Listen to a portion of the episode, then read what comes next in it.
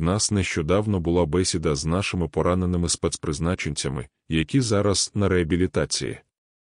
Так от, на їхнє питання, що робити з тими, хто там нас не чекає, радіо відповідає вам, нешановні мешканці Лугандонії, які нас не чекають в Україні. Це нормально, можете не чекати, але землю українську ми не роздаємо і не віддаємо. Тому готуйтесь до приходу ЗСУ продуктивно, продавайте майно, пакуйте валізи, доставайте свою червону мітку з двоголовою куркою і прораховуйте маршрути евакуації в Орду, чи куди ви там намилились.